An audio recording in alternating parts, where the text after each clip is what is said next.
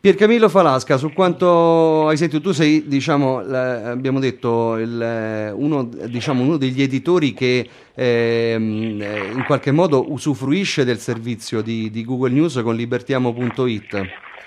Sì, io eh, sono della categoria di quelli eh, che vengono in qualche modo beneficiati dal fatto che di tanto in tanto sotto il monte precede Corriere.it nella diciamo, nella indicizzazione e nell'algoritmo che Google, eh, che Google, non svela, ma dal mio punto di vista non vedo perché dovrebbe svelare o, o, o trasmettere le informazioni eh, che possiede, che ha posso rispondere? Sì, sì, sì, sì, sì, Io, eh, allora, da un punto di vista generale, eh, considero questa discussione molto interessante e mh, chapeau anche a Massimo Mucchetti per averla sollevata in un modo che, almeno per quanto riguarda l'informazione italiana, ha sicuramente rappresentato, secondo me, uno spartiacque e avere mh, questo tema sulle prime pagine del, dell'importante quotidiano, il Corriere della Sera, eh, aiuta secondo me un dibattito che è bene che prosegua.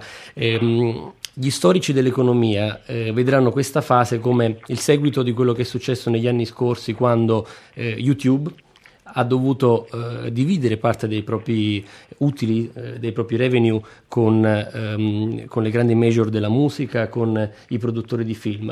Eh, ricordo che il 29 settembre scorso YouTube ha chiuso l'ultimo, forse grande accordo con la Warner per la... Mh, la suddivisione diciamo, della, eh, di quelli che poi sono gli utili e in qualche modo io credo che poi in prospettiva questo, questo accadrà anche, anche rispetto a Google ed è nell'interesse di Google stesso che quantomeno nel medio-lungo vi sia una compartecipazione, una condivisione degli interessi, eh, quantomeno con i maggiori editori, perché io non, non immagino... Eh, non credo all'esistenza di una posizione dominante perenne, come è successo in passato in un altro settore con Microsoft, anche Google un giorno, non sappiamo come perché non dobbiamo avere una dipendenza dall'attualità nell'analisi della, eh, diciamo degli sviluppi del business, credo che anche Google sarà scalfita, sarà minacciata da altri competitor che, che arriveranno da altre parti che oggi noi non vediamo. E in qualche modo avere una, una, una, uh, un, um, una condivisione di interessi con gli editori, per esempio condividendo con loro parte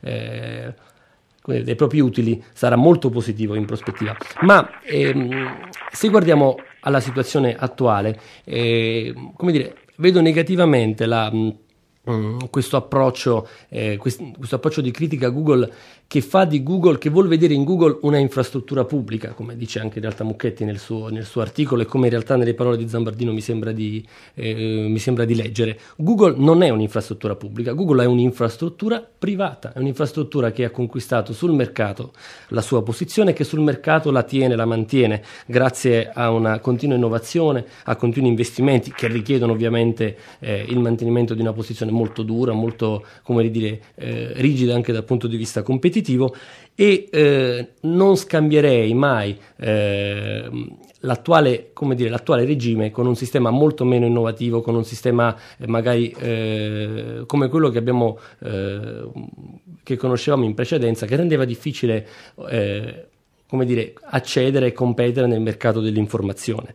Io, ehm, come dire, Capisco l'aspirazione legittima degli editori che, che è partita e, e, sta seguendo, come dicevo, eh, lo stesso profilo che hanno usato le major musicali. L'aspirazione legittima a una ridefinizione dei meccanismi di questo mercato, ma eh, credo che i presupposti della competition by litigation, cioè i presupposti per una, per, per una querela legale eh, giuridica, siano abbastanza deboli. Come credo che sia debolissima, ma questa è una convinzione personale, diciamo, e anche se, se passi il termine ideologica, la critica alla questione fiscale. Eh, Google non è un ente immateriale, Google è fatta di persone, è fatta di investimenti, c'è, eh, in Europa paga le tasse, soprattutto in Irlanda. Mi chiedo perché l'Italia non, eh, non, si attivi perché Google e le aziende, le multinazionali come Google, paghino le tasse in Italia, magari ne paghino, ne paghino di meno di quelle che oggi sono richieste in questo paese e la competizione fiscale è un elemento positivo, non negativo. Mucchetti, allora eh, ritorna alla questione eh, fiscale e, e, e eh, volevi intervenire anche sulla, su, diciamo, sui segreti industriali? Ma io due flash. Primo regolazione, secondo fisco. Allora, è vero che Google è un'infrastruttura privata, eh, io non ho mai pensato che dovesse diventare pubblica, non l'ho mai scritto, eh, penso tuttavia che eh, quando per meriti propri, e lo sottolineo quattro volte, per meriti propri, diventi comunque il quasi monopolista e in certi paesi il monopolista dell'infrastruttura, del servizio infrastrutturale che rende intelligente la rete, altrimenti stupida, e a questo punto si pone un problema di regolazione. La regolazione è indipendente dalla eh, natura proprietaria dei soggetti regolati. Eh, negli Stati Uniti, patria della cultura antitrust. Ricordiamoci che lo Sherman Act risale al 1890 e in Italia la legge antitrust è stata approvata più o meno un secolo dopo. Ecco, negli Stati Uniti, eh, quando i genitori di Internet, cioè eh, gli operatori di telecomunicazione, eh, si ridussero sostanzialmente all'ATT, che era diventata il monopolista americano, l'ATT era una società privata, il regolatore americano la prese e la spezzò in sette parti, con un intervento di una forza che in Italia non ci saremmo assolutamente mai sognati. E poi dopo il mercato col tempo ha ricomposto alcune di queste parti, ma questo è l'andare e venire delle cose. Quello che voglio dire è che la regolazione rappresenta gli interessi della comunità e del mercato nei confronti del, di quando uno diventa come dire, troppo potente per l'igiene della società attorno a sé. Questo non è che non si, dire, deve essere fatto, concepito in modo amichevole con Google e io credo che Google abbia tutto l'interesse a, su, diciamo, in prospettiva a eh, dire, andare d'accordo con la regolazione perché a sua volta ha dei bei problemini il tema della tutela della privacy è un problema molto serio, adesso non ci voglio entrare perché in Italia ci sarà un processo pilota a livello mondiale da questo punto di vista. E eh, idem dicasi per il copyright. Per quanto riguarda le imposte, forse a chi ci ascolta può essere utile sapere di che cosa stiamo parlando, avere anche qualche ordine. Allora, in Italia eh, Google origina uno fatturato che cresce in misura esponenziale. Quest'anno siamo attorno a 350-400 milioni, l'anno scorso erano meno di 300, l'anno prima ancora erano 135 e così via, e nel 2002 erano 2 milioni, cioè nasceva, eh? Avete, quindi è un trend di sviluppo impressionante. Ebbene, la filiale italiana di Google, la filiale italiana di Google che si chiama Google Italy, ha sede a Milano in Corso Europa, fattura circa 18-20 milioni di euro. Eh? Quindi ne abbiamo fatturato designato in Italia 400, fatturato dichiarato 20. Ecco, voi capite che c'è un problema da questo punto di vista. Perché ciò accade? Si dice perché le fatture vengono da Dublino.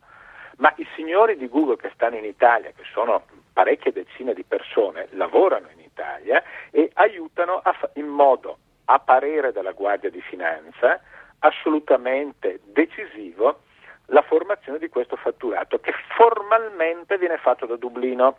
Allora qui non si tratta di fare l'arbitraggio fiscale per cui uno, la Fiat mette uno stabilimento, che so io in Polonia invece che in Italia perché il fisco e la rava e la fava lo rendono più conveniente. Qui siamo a una cosa che puzza di furbizia eh, perché l'uomo è un animale complicato, per un verso è buono, per un altro verso è meno buono, e lo stesso sarà Google. Che non è, che, Mucchetti, che in Italia non è esattamente una cosa nuova, voglio dire. Ma, ma per l'amor di Dio.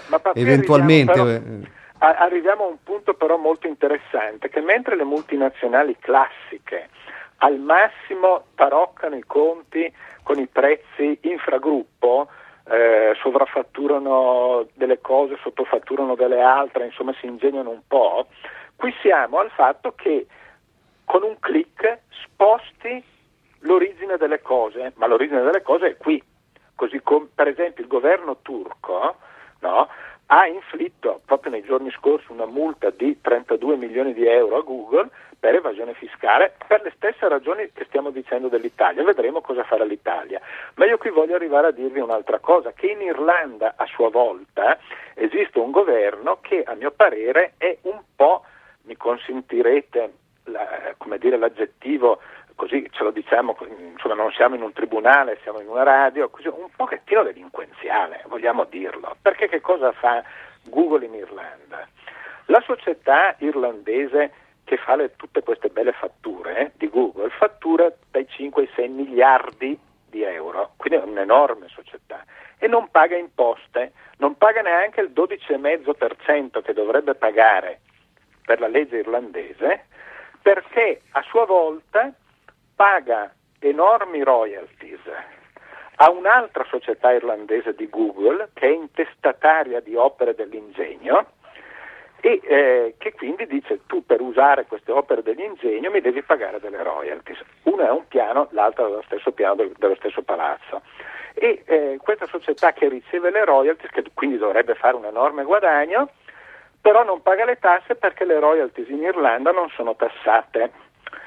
Uno eh, dice ma, l'Irlanda è un paese progredito, l'abbiamo indicato a modello per tanti anni, è la patria no, della rivoluzione eh, e andiamo a vedere, dici ma allora ci saranno i bilanci, perché è un paese come dire avanzato, i bilanci li fa vedere.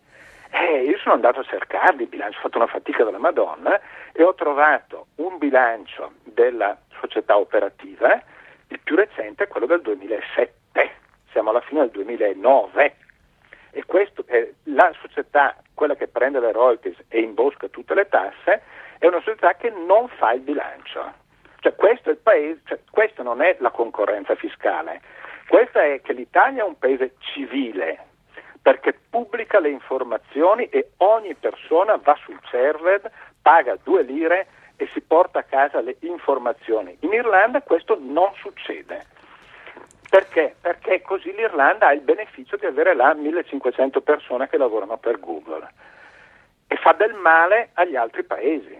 Allora Google, quando io dico che va discussa, va discussa perché è un elemento propulsore di modernizzazione dell'economia e della cultura straordinario.